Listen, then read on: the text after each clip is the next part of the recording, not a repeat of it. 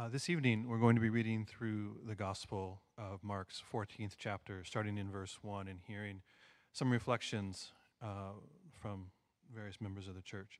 Uh, so, beginning in verse 1, um, this is the word of the Lord. Now, the Passover and the festival of unleavened bread were only two days away, and the chief priests and the teachers of the law were scheming to arrest Jesus secretly and kill him. But not during the festival, they said, or the people may riot. While he was in Bethany, reclining at the table in the home of Simon the leper, a woman came with an alabaster jar of very expensive perfume made of pure nard. She broke the jar and poured the perfume on his head. Some of those present were saying indignantly to one another, Why this waste of perfume? It could have been sold for more than a year's wages and the money given to the poor. And they rebuked her harshly. Leave her alone, said Jesus. Why are you bothering her? She has done a beautiful thing to me. The poor you will always have with you, and you can help them any time you want. But you will not always have me. She did what she could. She poured perfume on my body beforehand to prepare for my burial. Truly, I tell you, wherever the gospel is preached throughout the world, what she has done will also be told in memory of her. Then Judas Iscariot, one of the twelve, went to the chief priests to betray Jesus to them. They were delighted to hear this and promised to give him money, so he watched for an opportunity to hand him over.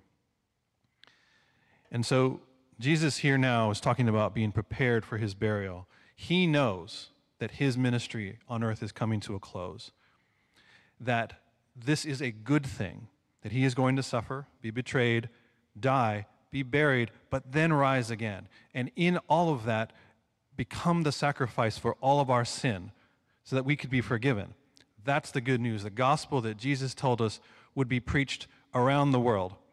And we should take note here we are now, 2,000 years later, on the other side of the world from Bethany, talking about him. So Jesus was right. But he also told us to remember this woman and that what she did was beautiful. And not to remember him, her, for his sake, but for her, to stop and look at this beautiful act that was done shortly before he died. So, just a few things to note about what she did. It was sacrificial. This was expensive perfume. Everyone noticed it. Mark, who never wastes a word, takes the time to tell us how expensive it was. The people who were offended by what she was doing noticed how expensive it was. Why she had this, we don't know. Whatever purpose she would have originally used this perfume for never happened. Maybe it was for her family's burial, or for her, or for a celebratory event. Didn't matter at that point. She had the opportunity to honor Jesus, and that's what she used it for. And she used it all, broke the jar, and poured it out. And Jesus called it beautiful.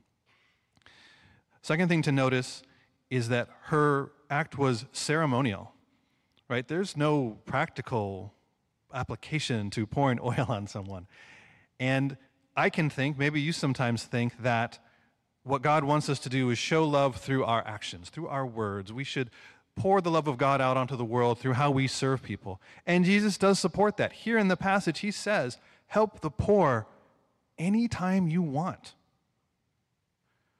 But there is something distinct and beautiful to ceremony, to stopping what you're doing as we're doing tonight, and just giving him your attention, giving him your adoration, just singing and chanting, Holy, Holy, Holy, to his face, for his honor, and nothing else. And Jesus called that beautiful. This woman's act was also a part of God's greater plan, which she might not have understood.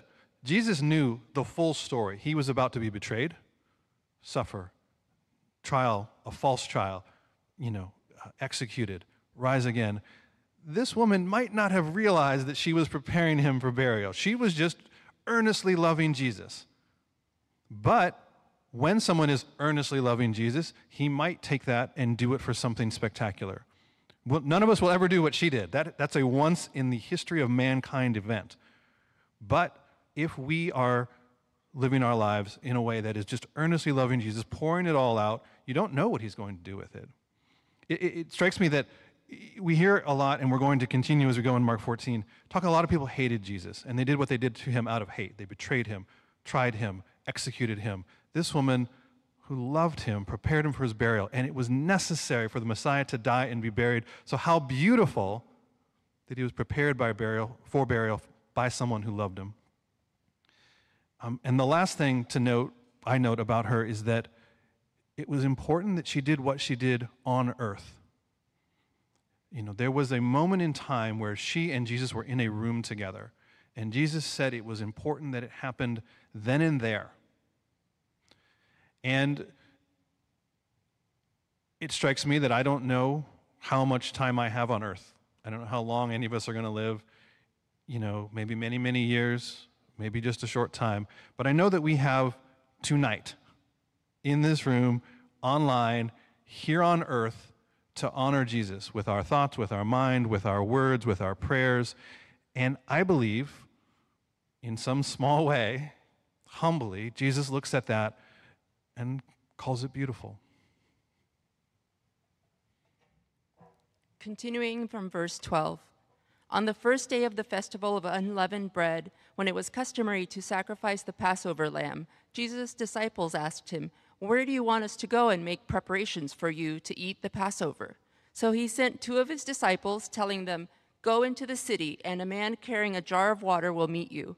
Follow him. Say to the owner of the house he enters, The teacher asks, Where is my guest room, where I may eat the Passover with my disciples? He will show you a, a large room upstairs, furnished and ready. Make preparations for us there. The disciples left, went into the city, and found things just as Jesus had told them. So they prepared the Passover. When evening came, Jesus arrived with the twelve. While they were reclining at the table eating, he said, Truly I tell you, one of you will betray me, one who is eating with me. They were saddened, and one by one they said to him, Surely you don't mean me. It is one of the twelve, he replied, one who dips bread into the bowl with me.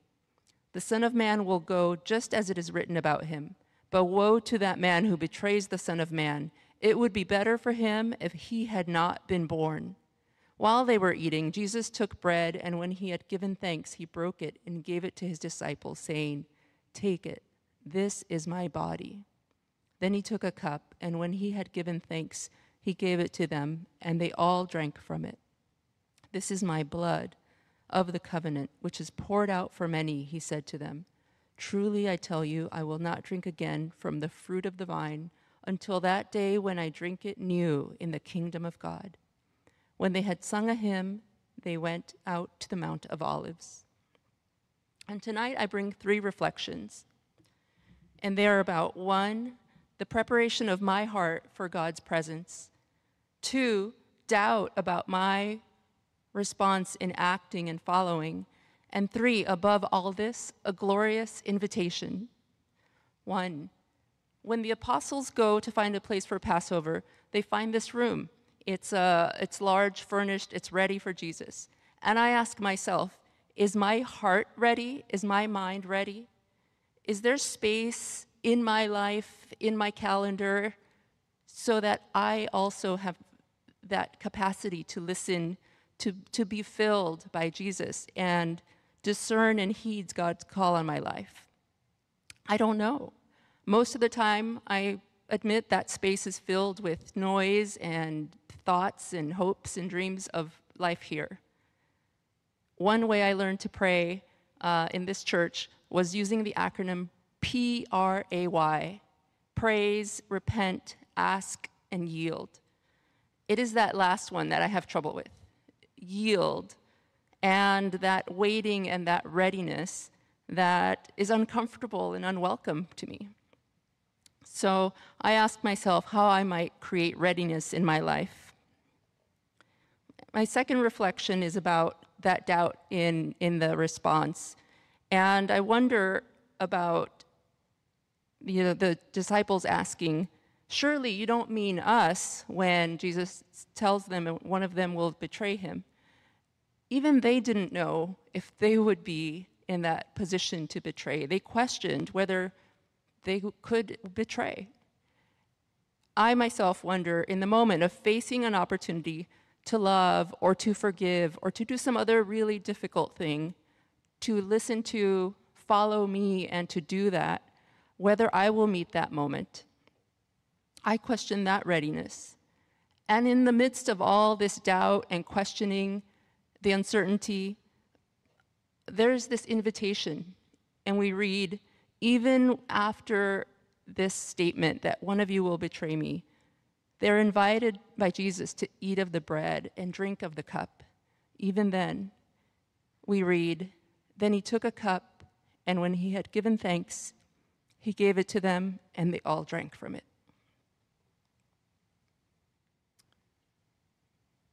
After they went out to the Mount of Olives, Jesus then said, You will all fall away. Jesus told them, For it is written, I will strike the shepherd, and the sheep will be scattered. But after I have risen, I will go ahead of you into Galilee. Peter declared, Even if all fall away, I will not. I tell you the truth, Jesus answered. Today, yes, tonight, before the rooster crows twice, you yourself will disown me three times. But Peter insisted emphatically, Even if I have to die with you, I will never disown you. And all the others said the same. Two observations about Peter. He revealed quickly and earnestly that he didn't know himself and he didn't know the future.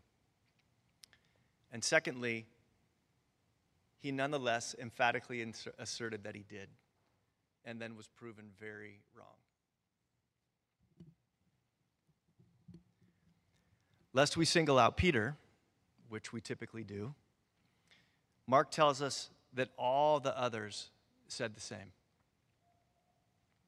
Most of my previous thinking and reflecting about this passage has stopped at this place.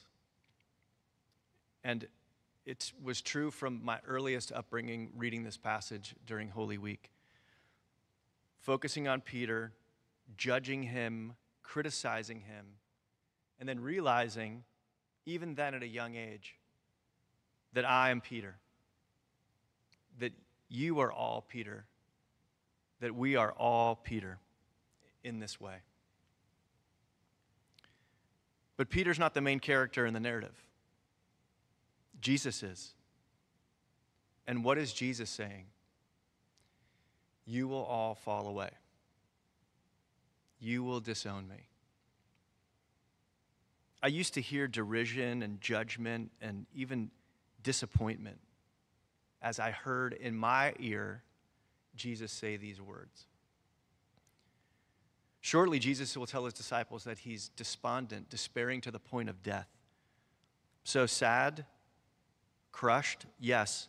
But would Jesus have said these words disparagingly or with a mean spirit or like a know it all? If he did, then I imagine it was a first. Instead, these words, you will all fall away.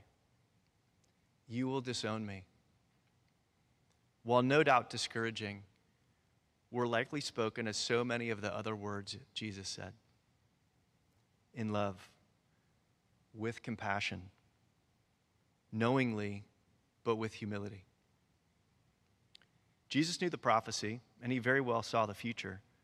But I believe these words he says reveals what else he saw. He saw Peter. He saw all of the disciples and He sees you, and He sees me, He sees everyone, even when we fail to see ourselves.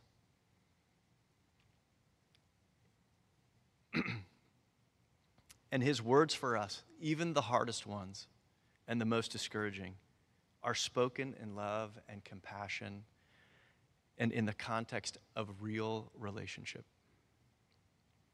And if we're paying close attention, and we listen attentively, we will hear the words of life and hope and expectation that are stuck right in the middle of the words of defeat. But after I have risen, I will go ahead of you into Galilee. But after I have risen, I will go ahead of you. Continuing at verse 32. They went to a place called Gethsemane, and Jesus said to his disciples, Sit here while I pray. He took Peter, James, and John along with him, and he began to be deeply distressed and troubled. My soul is overwhelmed with sorrow to the point of death, he said to them. Stay here and keep watch. Going a little farther, he fell to the ground and prayed that if possible, the hour might pass from him. Abba, Father, he said, everything is possible for you. Take this cup from me, yet not what I will, but what you will. Then he returned to his disciples and found them sleeping. Simon, he said to Peter, Are you asleep? Couldn't you keep watch for one hour? Watch and pray so that you will not fall into temptation. The spirit is willing, but the flesh is weak. Once more he went away and prayed the same thing. When he came back, he again found them sleeping because their eyes were heavy. They did not know what to say to him. Returning the third time, he said to them, Are you still sleeping and resting? Enough, the hour has come. Look, the Son of Man is delivered into the hands of sinners. Rise, let us go. Here comes my betrayer. We can learn so much from Jesus' time in the garden. When his soul is overwhelmed with sorrow to the point of death, he goes away to be alone with the Father. What is your first response when faced with a hard situation? Do you spend time one on one with the Lord? Or do you allow yourself to be consumed with worry, trying to manage things all on your own? Next, Jesus falls to the ground and says, Abba, Father, everything is possible for you. Jesus takes a humble posture, gives God his complete attention, and opens his prayer with praise. There's an intimacy as well as an acknowledgement of God's authority and power. How would you describe your relationship with the Father? How do you approach Him? Do you come to the Lord with reverence and awe? I'll admit, sometimes my prayers are a little too casual, as if I'm forgetting that I'm approaching the King of Kings on His throne. It can be easy to skip the praise and just go straight to the thanking and asking. The Son continues Take this cup from me. Just as Jesus is being completely honest about what he's feeling, God wants us to speak openly with him too. Being fully human and fully divine, Jesus is anticipating the physical agony that awaits him in being flogged and crucified. And he's anticipating the spiritual agony of taking on the sins of the world, because in doing so, he knows he will be separated from God. And to be apart from God is the definition of hell. I think we often take our sin too lightly, myself included. We rationalize it or compare our wrongs to someone else's. But to our holy God, sin is sin. It all separates us from Him. And that's why it's so important for us to not only celebrate the resurrection, but to reflect on the anguish that preceded it as well. The more we understand the seriousness of our sin, the more we appreciate God's amazing gift of grace. We can begin to fathom the depths of his great love for us. The ending of Jesus' prayer is just as significant. He closes with, Yet not what I will, but what you will.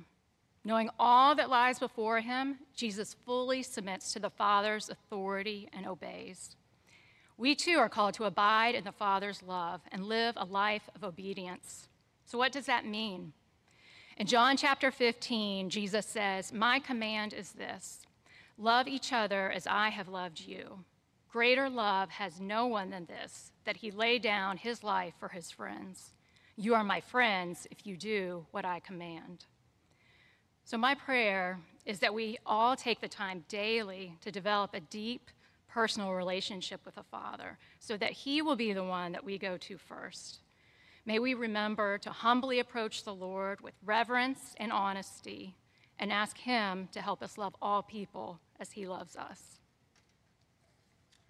Just as Jesus was speaking, Judas, one of the twelve, appeared. With him was a crowd armed with swords and clubs, sent from the chief priests, the teachers of the law, and the elders. Now the betrayer had arranged a signal with them the one I kiss is the man. Arrest him and lead him away under guard.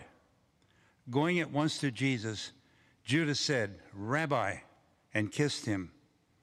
The men seized Jesus and arrested him.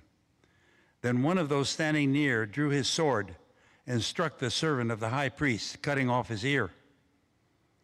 Am I leading a rebellion, said Jesus, that you have come with swords and clubs to capture me?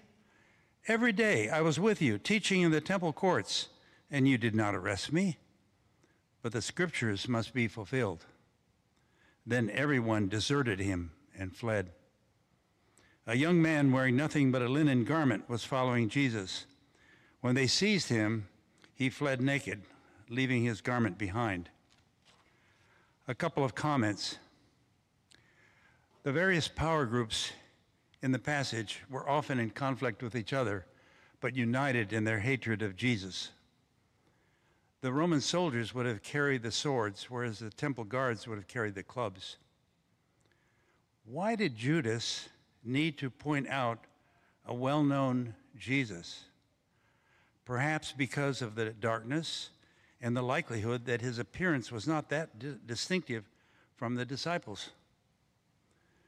The Greek word des- describing the kiss indicates a lavish kiss. The linen wrap that the man of the man at the end probably was uh, signified a wealthy man. Some historical traditions indicate that this was Mark, the author, in cameo appearance. With our imagination, let us plausibly explore the minds of three people in this story. We might discover something of our own motives and thoughts as we ponder theirs. Judas.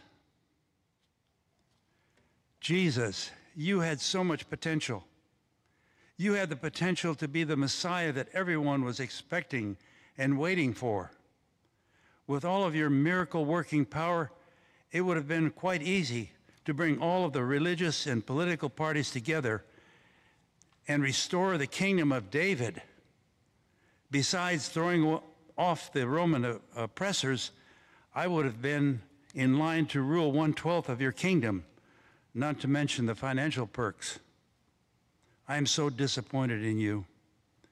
Maybe in turning you into the authorities, you will wake up to the real world realities. Peter, Jesus, you know how strong and determined I am. I can't stand it when you talk about things like suffering and death, whatever that means. I'm here to protect you, regardless of the consequences. I have a trusty sword, and I know how to use it, as long as my opponent doesn't duck. What? You're telling me to put my sword away? You're submitting to the mob? I'm out of here. Naked, afraid, and curious. In the dead of night, I heard a disturbance in the garden. I got up with my bed sheet as a wrap since I didn't have time to dress. As I arrived at the scene, I saw Jesus being taken away by some a mob of people. Jesus' disciples were running for their lives. I followed to try to understand what was happening. Somebody grabbed me. I jerked away, leaving the bed sheet in his hands, and ran home wondering what would happen to Jesus. Picking up with verse 53. They took Jesus to the high priest, and all the chief priests, the elders, and the teachers of the law came together. Peter followed him at a distance, right into the courtyard of the high priest. There he sat with the guards and warmed himself at the fire. The chief priests and the whole Sanhedrin were looking for evidence against Jesus so they could put him to death, but they did not find any. Many testified falsely against him, but their statements did not agree. Then some stood up and gave this false testimony against him. We heard him say, I will destroy this temple made with human hands, and in three days will build another not made with hands. Yet even their testimony did not agree. Then the high priest stood up before them and asked Jesus, Are you not going to answer? What is this testimony that these men are bringing against you? But Jesus remained silent and gave no answer. Again, the high priest asked him, Are you the Messiah, the Son of the Blessed One? I am, said Jesus. And you will see the Son of Man sitting at the right hand of the Mighty One and coming on the clouds of heaven. The high priest tore his clothes. Why do we need any more witnesses? He asked. You have heard the blasphemy. What do you think? They all condemned him as worthy of death. Then some began to spit on him. They blindfolded him, struck him with their fists, and said, Prophesy! And the guards took him and beat him. As I read this passage of scripture, the question that jumped out at me was what was Jesus thinking? Why didn't he defend himself from the antagonists who swarmed around him, determined to put him to death? Based on previous interactions, we know that Jesus was superbly skilled at eluding the traps that these religious elites set. Jesus, God incarnate, was able to probe the hearts and expose the selfish motives of men with incredible one liners. So, why didn't he employ this ability now? Why did he tolerate the onslaught of false testimonies without saying a word? Why didn't he school these religious buffoons and go out with a flare? Why did he instead choose to surrender? I think there are a few reasons. First, Jesus had resolved to go through with his Father's plan despite major hesitations. His prayers of desperation just hours prior in the garden revealed his gut wrenching sorrow and fear. He poured out his heart and begged for an alternative plan, and yet he surrendered himself to his Father's will. The decision was a go. This was the plan. Second, by placing himself at the mercy of his accusers and subjecting himself to their abuse and lies, he fulfilled the prophecy from Isaiah 53 7. He was oppressed and afflicted, yet he did not open his mouth. He was led like a lamb to slaughter, and as a sheep before its shearer is silent, so he did not open his mouth. And third, when Jesus finally decided to respond, it was not with a defense, Rather, he spoke a pronouncement of powerful truth into the chaos of false testimonies. When the high priest asked pointedly, Are you the Messiah, the Son of the Blessed One? Jesus said, I am. This refrain, captured throughout the scriptures, was the ultimate declaration of God's dominion. I am. The great I am surrendered to corrupt filthy man.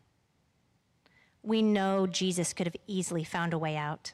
He could have escaped his tormentors, but he didn't because he resolved to go through with his Father's plan.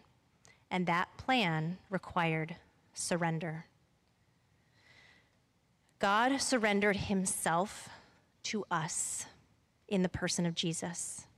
He surrendered to us with the hope that we would surrender to Him.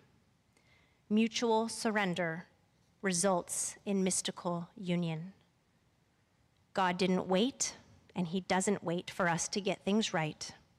God loves us just as He loved Jesus' accusers. He loves us just as we are, wherever we are. God made the first move towards us. In Jesus, divine love found us and surrendered to us, handing himself over to us to do as we please. So, what will you do with Jesus? Will you miss the great I am in your midst? Will you question him, humiliate him?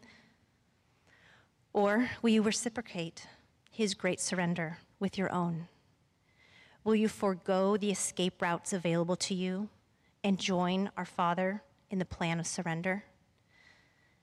Our reciprocate surrender results in reunification and reconciliation, and that is God's hope and plan. Mark 14, starting at verse 66. While Peter was below in the courtyard, one of the servant girls of the high priest came by. When she saw Peter warming himself, she looked closely at him. You also were with that Nazarene Jesus, she said. But he denied it. I don't know or understand what you're talking about, he said, and went out to the entryway. When the servant girl saw him there, she said again to those standing around, This fellow is one of them. Again, he denied it. After a little while, those standing near said to Peter, Surely you are one of them, for you are a Galilean. He began to call down curses, and he swore to them, I don't know this man that you're talking about. Immediately the rooster crowed for a second time. Then Peter remembered the word Jesus had spoken to him Before the rooster crows twice, you will disown me. And he broke down and wept. It was a cold night when Jesus was brought to the high priest.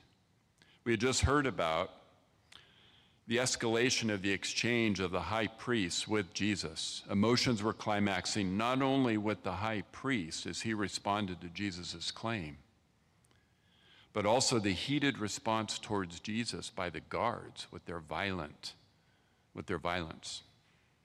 To them, this was blasphemy. In this context, we find Peter in the courtyard below warming his hands with the guard keeping quietly covert presence. Peter likely understood Jesus' fate in claiming to be the Messiah for those who were already looking to kill him. The narrative of this passage interestingly says that one of the servant girls of the high priest came by. And as Peter was warming himself, she looked at him